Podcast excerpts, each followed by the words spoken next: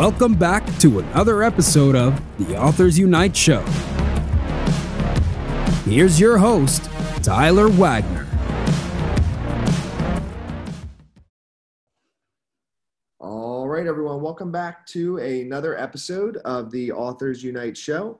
Today I have Kathy Robinson with us. She is an author, certified wellness coach, and founder of Athena Wellness Enterprises, where she helps busy professionals optimize their vitality and well being. So, welcome to the show. Thank you so much. Thank you for having me, Tyler. Of course, grateful to have you here.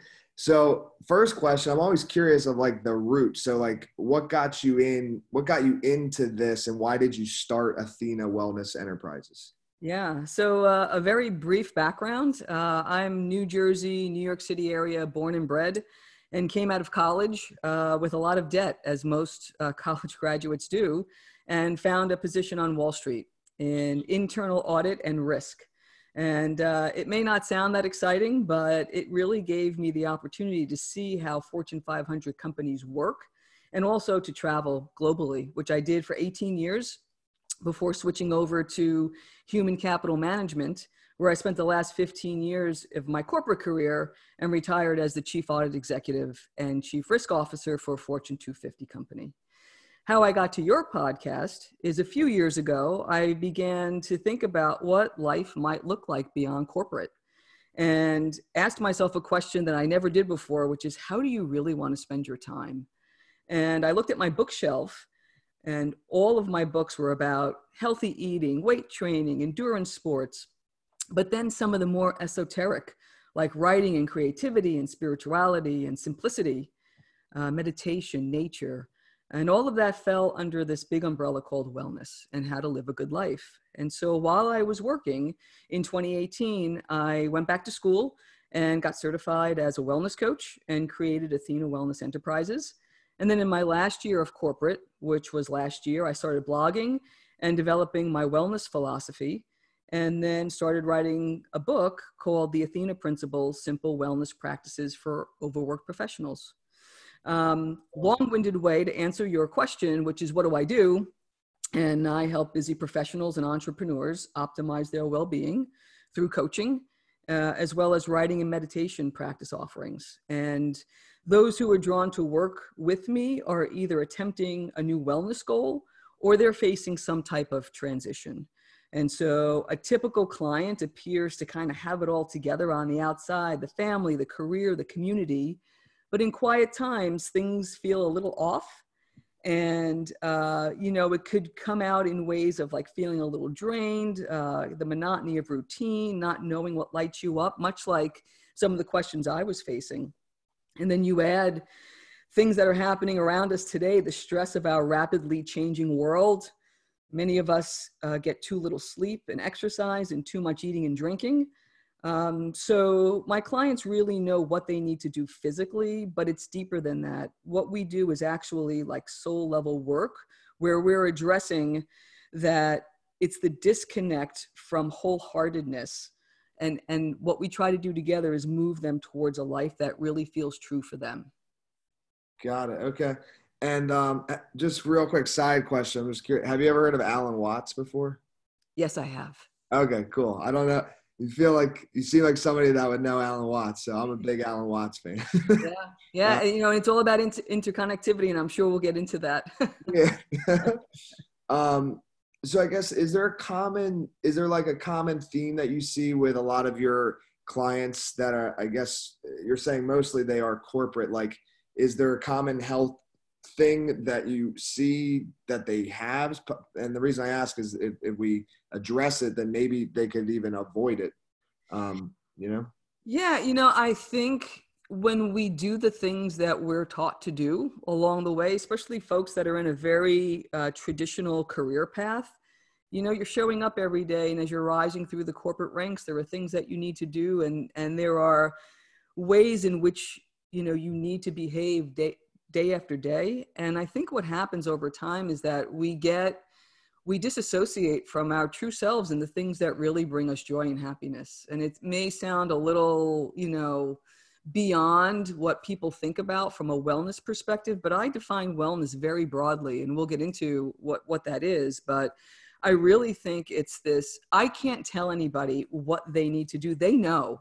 It's up to me to bring that out of what is it for that person that will actually get them to reconnect with who they are and who they want to be in this world and how do we start to take steps towards that? Mm, got it.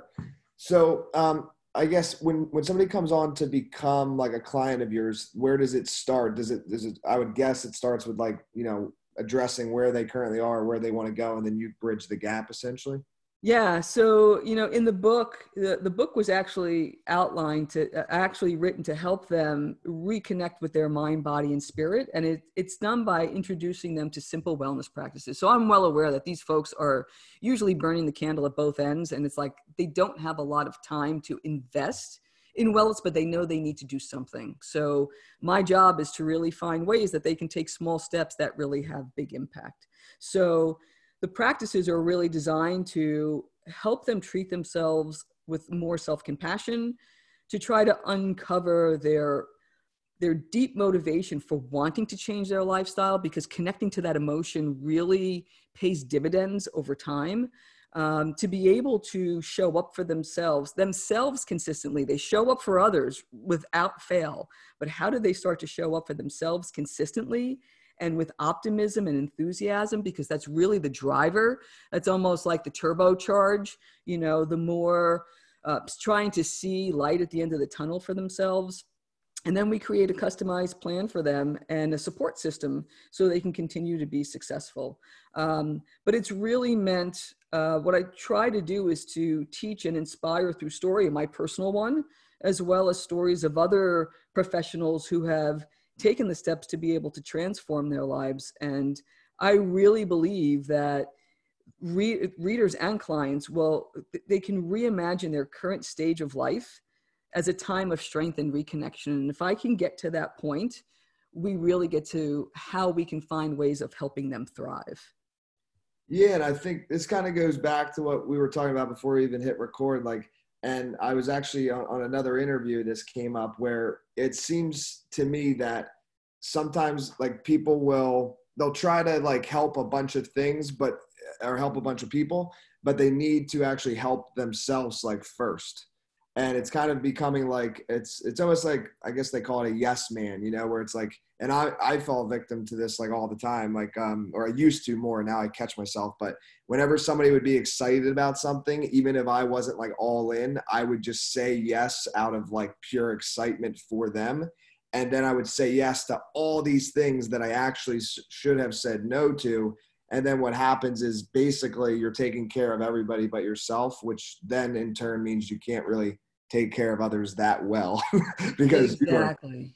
Yeah it's a it's the old story of the oxygen mask right? You've got to put it on yourself before you can help others. Yeah. i think where where it gets to be a little eye-opening for for the folks that i work with is that when i define wellness it really is holistic. And i and i have a tool in the book that i created called the holistic wellness spectrum and it really defines wellness in three categories but seven columns. So the first is where most people start. It's vitality. It's exercise and nutrition. And so certainly that's an easy place to start because it's very tangible. But as you move uh, across the spectrum it covers things like energetic flow like things like simplifying. So how do you simplify how do you let go of things that are no longer serving you? Because that adds weight to to wellness, right? It's, it's counterproductive. Um, how do you maybe do some tech detoxes or create a supportive morning or evening routine? Uh, create creativity is, is a huge part of this, being able to express yourself in some way. But even connection, which is the last piece, contemplation um, from a spiritual standpoint, but also connection with your intimate relationships, family, friends. And then it ends with the whole point of this why do we want to be well? It has to do with social circles and celebration and fun and play and adventure because without that you know life really does fall flat. That's the whole point in wanting to be well is to experience wonderful things with your family and friends. Yeah agreed. And that's what I, you know i was telling you about my gluten thing and like it, it was it got to a point where my stomach would hurt so much that i could not even enjoy like any experience mm-hmm. you know. And then I kept going to the hospital, and they'd be like, "You're fine. You're doing. You're very healthy." And I'd be like, "Well, I don't feel fine." and um, but um, it, and that's why I just think health has to be number one because even if you have all the money in the world and you have your family close, but you are not healthy, then it's like it's pretty hard to be present with people and actually be present in the world when you don't feel well, right? Because you can't get your mind off the feeling. Absolutely. Um, so, um, what I wanted to ask uh, two questions. So this uh, the next one is, and maybe you can't say names, but would you share maybe a couple like stories of clients that like came to you, and then uh, the work that you guys did together, and then kind of the, the transformation that happened? Yeah, you know, I'll start with an easy one, which is somebody that wanted to train. She's in her 50s and wanted to train for her first uh, marathon. So never ran more than five miles before. So how might we tackle that? Um, but I think as we go through this process and, and we're, we're in it now, um, what's always fascinating to me is the internal transformation that happens. So once we start to feel better, we've worked on a an eating protocol and we've worked on a training protocol and we're starting to get some traction there other things seem to open up it happened with me personally and it happens with with clients time time and again which is i'm feeling much better. There's there's different uh, level of confidence that i'm facing. I got there's just a, a difference in stature and how somebody walks. And more importantly especially in times like this when we're going through this incredible pandemic and there's so much fear and there's so much change and social change the better somebody physically feels and is taking care of themselves the the better they are able to be able to handle whatever it is that's coming their way.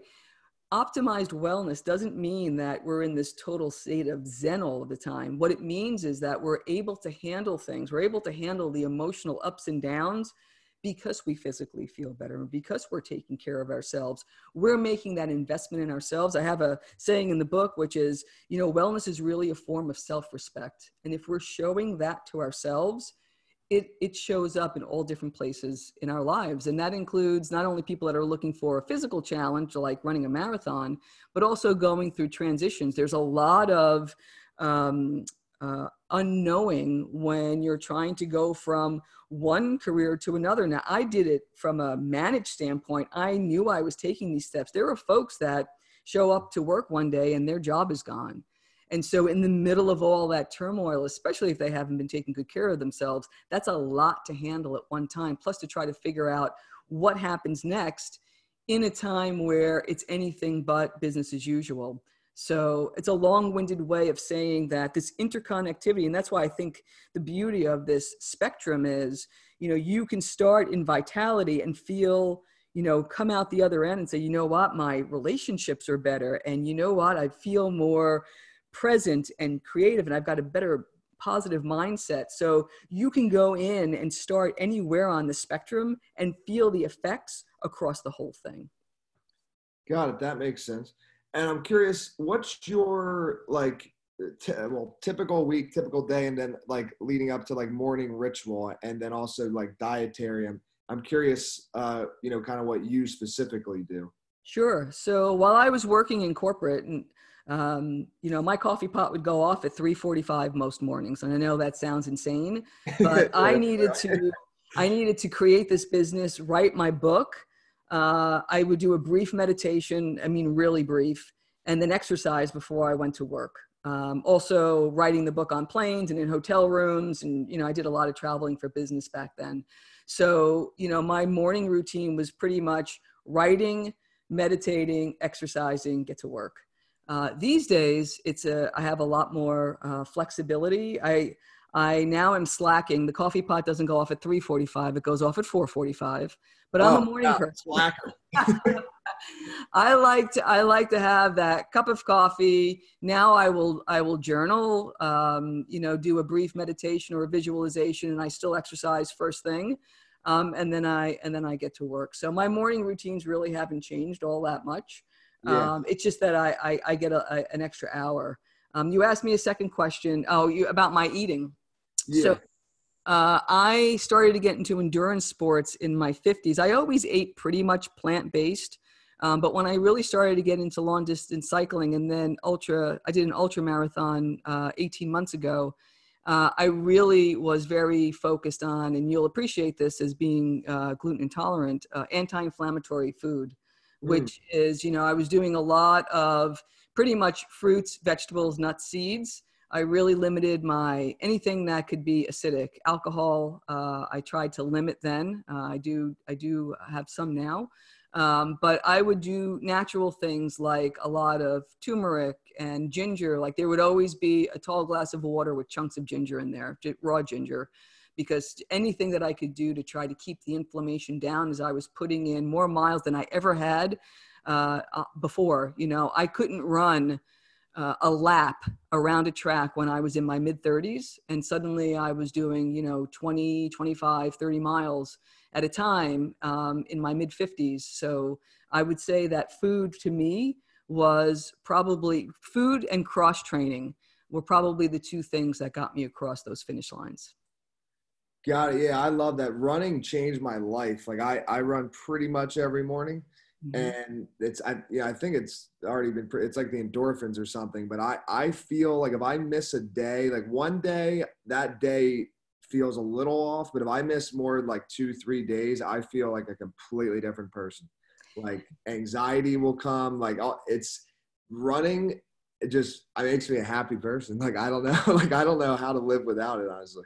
Yeah, and I'll tell you, I got into endurance sports because you know it was a time a number of years back. You know, my mom had passed, and there was elder care with an elderly father, and work, and all of these all of these pressures. And it was the one time, and I'm sure you can appreciate this when you're out there on your own, like it is your time. And you know, you talk about being able to have some time to reconnect, and especially if you're running outdoors if there's any way you can get into a park or someplace where there's some natural element no matter what it is even if it's visual you know in manhattan running along the hudson river you know even to be able to see some sort of a horizon that's not you know an urban landscape is is is really restorative to not only to your body but to your spirit as well. Yeah. No definitely. And when you said that too i'm the same way. I don't get up as early as you do. I get up typically like 5.30 mm-hmm. but the um having that like morning time like all by yourself i think is essential. Yeah. and you know you start off with a workout you do a meditation you journal every day. People don't realize like how much writing actually helps you like articulate your thoughts. Like mm-hmm. it's really helpful. Um so uh what was i going to ask you? Oh yeah so what are your thoughts on this? So i i actually went um um, like uh, meat free, I suppose, for a few months, and I felt really good. And then after a few months, I definitely started to like feel like low energy and not that good. And now I eat meat now. I eat a lot of meat now. Mm-hmm. and so, what's have you heard of this carnivore diet? Mm-hmm. What are your thoughts on that? yeah, so that's pretty much mostly, if not all, uh, meat and very little carbs, right? So low carb. Yeah, I think it's if you if you follow it truly, I think you literally only eat like meat, water, and like salt. Yeah, it's like it's it's total caveman kind of diet, yeah. right? Um, I think diet uh, is very um, unique to an individual. So I can't prescribe, uh, nor can I. I mean, I'm not a nutritionist, but just my personal opinion. What works for me, I eat tons of natural carbs in the form of fruit and vegetables. Like that's my mainstay. A lot of folks can't tolerate that, and that's totally fine. So I think we have to find what works from, you know, energetically, where people feel their best, and then the only thing that would concern me with the high meat is that I would want some, you know, folks to be able to do blood work from time to time to see what the impact is because I know there are a lot of you know between that and i really don't know the fine differences between like a paleo and a carnivore. I know they're fairly close but there are differences. But mm-hmm. anytime you're really increasing uh, the the meat consumption or the the fat consumption eggs things like that i would just want to check do some blood work from time to time. But if somebody some folks can tolerate that just fine with no impact and if that's what makes somebody feel good i say go for it but there is no it is it is definitely one size fits one. There is no common way that i could say hey eat this way and you're going to feel great. I think it's a very personal decision. Yeah i i agree with that. And and what are your thoughts on uh, fasting? Do you ever fast? Yeah, so I uh, have experimented with intermittent fasting. Um, I did get some success, not from a, I think my weight pretty much stays where it is with all of the with, with all of the activity that I do. So it wasn't from a weight standpoint; it was more energetically. So I was doing the uh, 16 8 um, but I'm really a breakfast person. You see what time I get up. So for me to wait until 11, 12 o'clock in the afternoon and I work out in the morning, I was really finding that tough. What I do, though, practice religiously is I really don't eat a whole lot, if anything, after maybe five or six at night. So I really try to stop eating around that time. And then when I'm hungry in the morning, so this morning I did a, a virtual CrossFit workout and uh, I had a small bowl of fruit probably about an hour before I did that and that was all I had until I actually had breakfast, which was the rest of the fruit, probably maybe 10, 11 o'clock. So I try to go easy in the morning, but I do eat. Um, but I think that, especially for somebody that says, I don't have enough time to take care of my wellness. Well, that's one thing that you can do that you don't really have to think about it. In fact, it makes things easier. I call those steps something like intermittent fasting wellness by subtraction, right? So you're actually adding to your wellness by compacting the time that you're eating. You're still eating the same things, but your body has a time to repair itself. And if that's all you can do, I think that's a really great step. Got it. Yeah. No, that makes sense. I, I've uh, I've experimented with it, and I definitely I think it's uh, uh what does it do? It like repairs the cells, and I've actually listened to this. Um, other guy, he has a podcast. I think I think it's called Keto Camp. Mm-hmm. Um, and one of the things he talks about is, you know, he says a lot of people think like food gives you energy, and I'm like totally paraphrasing here, so don't quote me. but like, you know, really fasting, like you said, you felt uh, different, like more energetic, and that's kind of how I feel. Where I I do need to eat a little something in the morning, but then so maybe it's not a true fast. But what I'll do is throughout the entire day, I won't eat anything until dinner. So I take a pretty big gap in the middle, probably from like, I don't know, 8 a.m. till 8 p.m. So 12, like 12 hours, I suppose, mm-hmm. around there.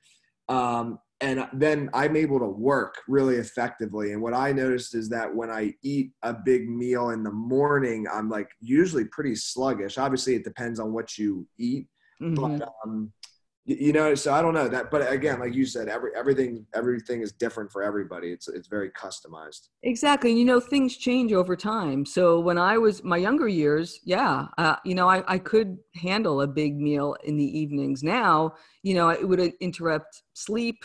Uh, to your point cell repair becomes very you know important as you get older.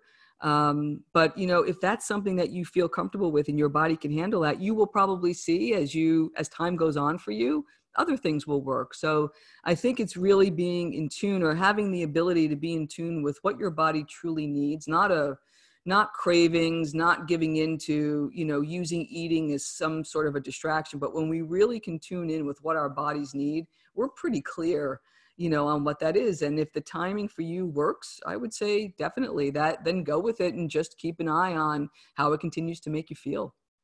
Yeah, I think that's the biggest thing, like awareness right? And and that's where a lot of people they get so wrapped up in stuff that they become unaware of like what's going on. And i don't know man.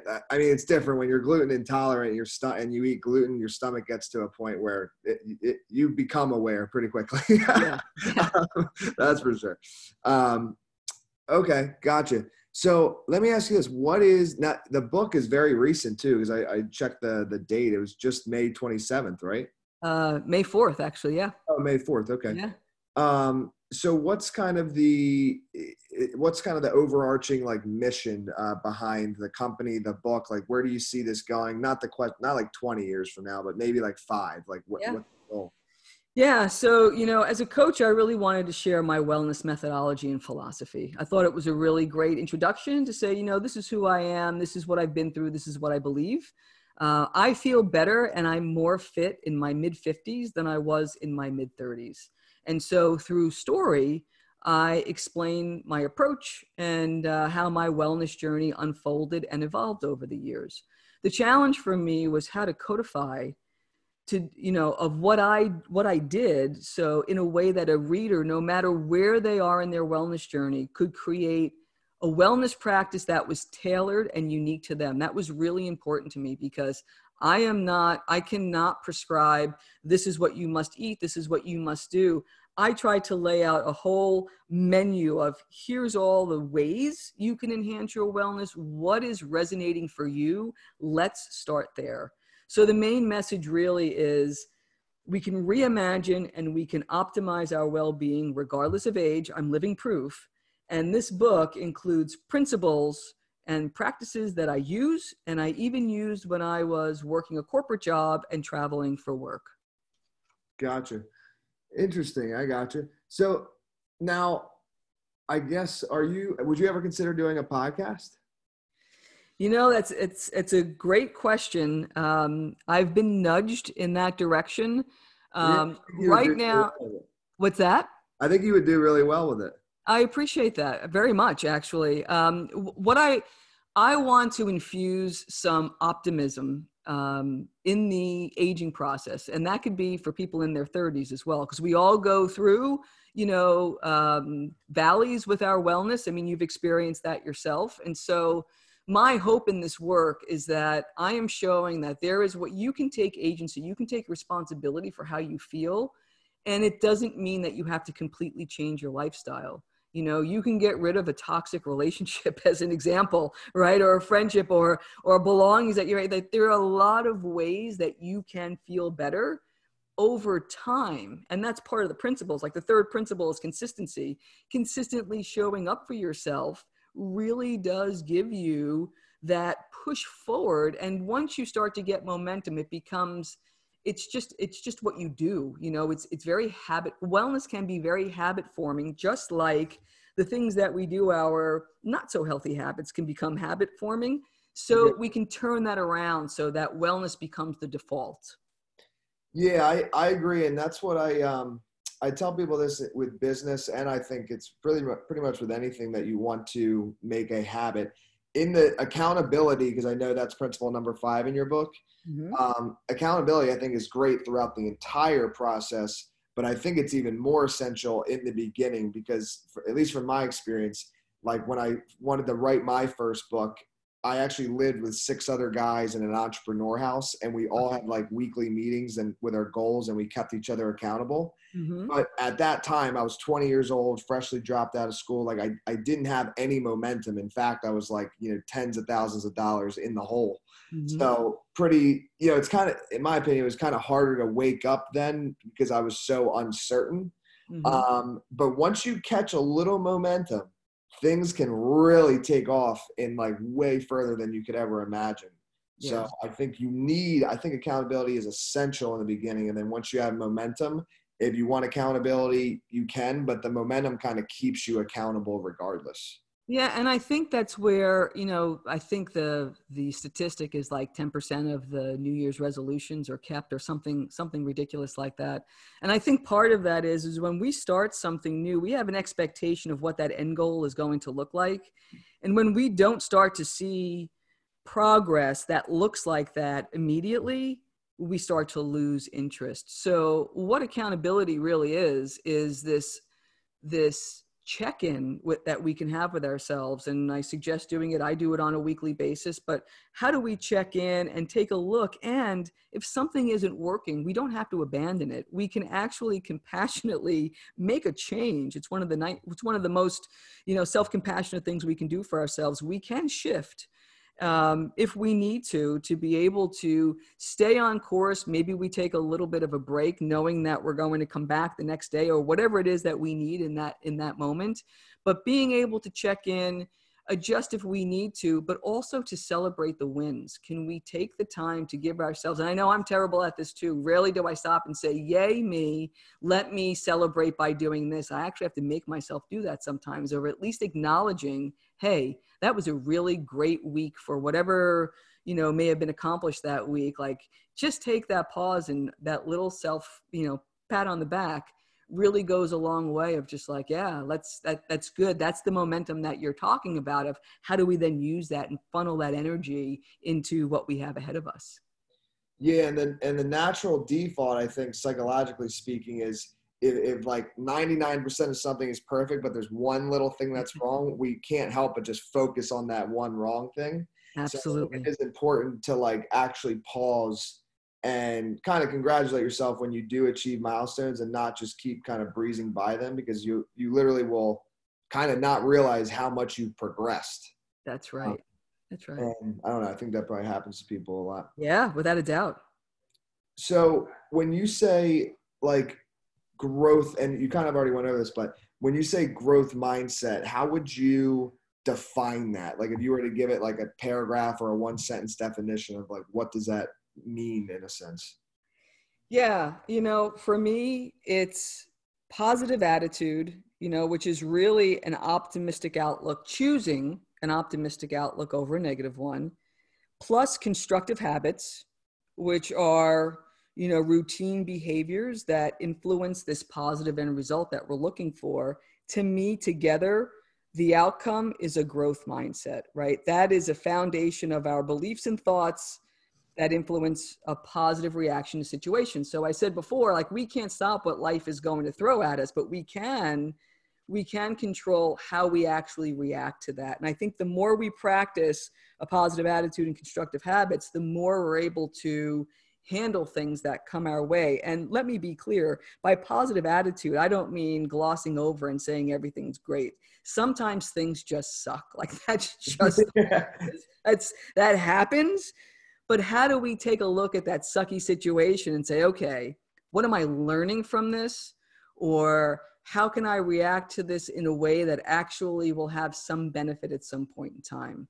And that all happens in just a pause in the moment to be able to, instead of having that emotional reaction, how do I just take a breath, whether it's taking a breath or taking a short walk or just taking a pause? How do I actually really kind of pull the lens out and look at it from a more from an overview of like okay what's going on here and what choices do i have here i think the more that we do that uh, the more that it becomes routine like we kind of click into that you know what everything's going to be fine everything's going to be okay because if you're consistently showing up for yourself in this way you have proof hey i've been through sucky situations before and i've gotten through them and boy i've learned from them this is just another one of those i can handle this Mm-hmm. So let's uh let's jump a little bit over into the business side. So like because a lot of our listeners like they have books and then they have like a business that kind of goes with the book. Mhm. Um, it seems kind of like you know that's kind of what you have. So is it um what are you doing currently? You know, obviously you're doing podcasts, but other than that, what are you doing currently to promote the book and then also like continue to grow your, your business? What's your kind of marketing that you do? Yeah, so uh, this is really something that's very organic for me. So I and and you have to realize a global pandemic happened just as we were about to go to press, right?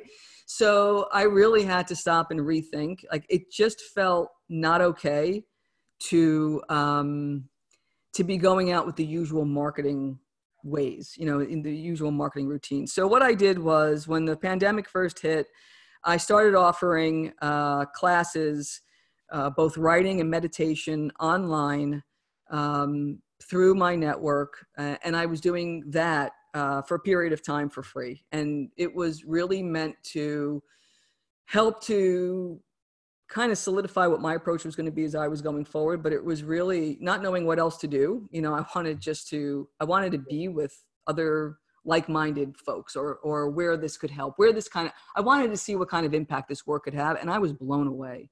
Um, the feedback that i got how helpful it's been uh, for folks as they're kind of navigating these new ways and these new this new you know um, life that we're in uh, over the last couple of months. So that was a really great proof of concept.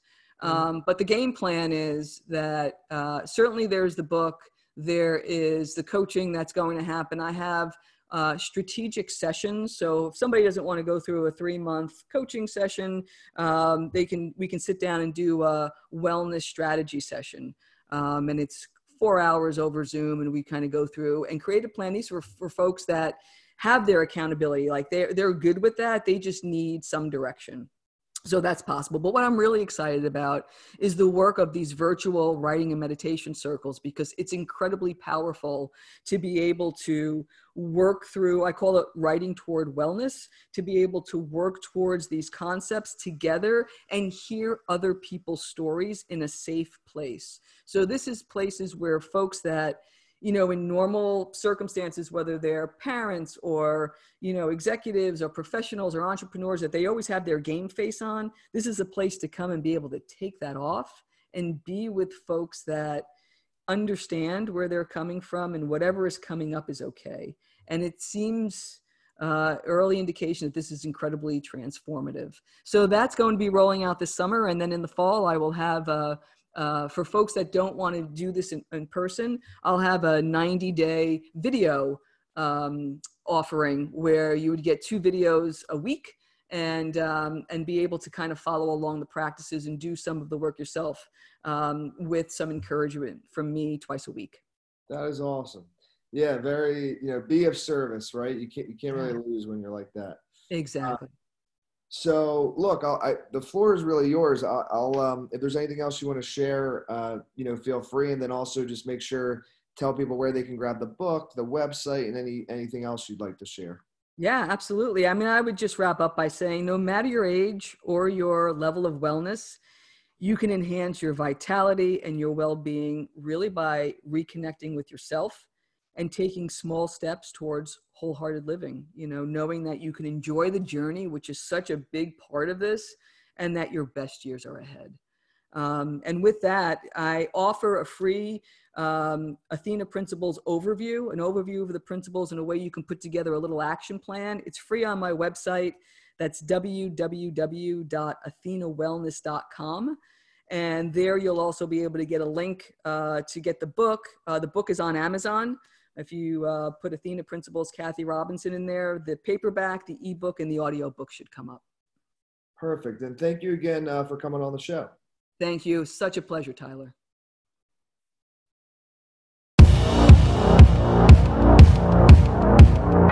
The Authors Unite show is sponsored by AuthorsUnite.com, your one stop shop for becoming a profitable author and maximizing your impact.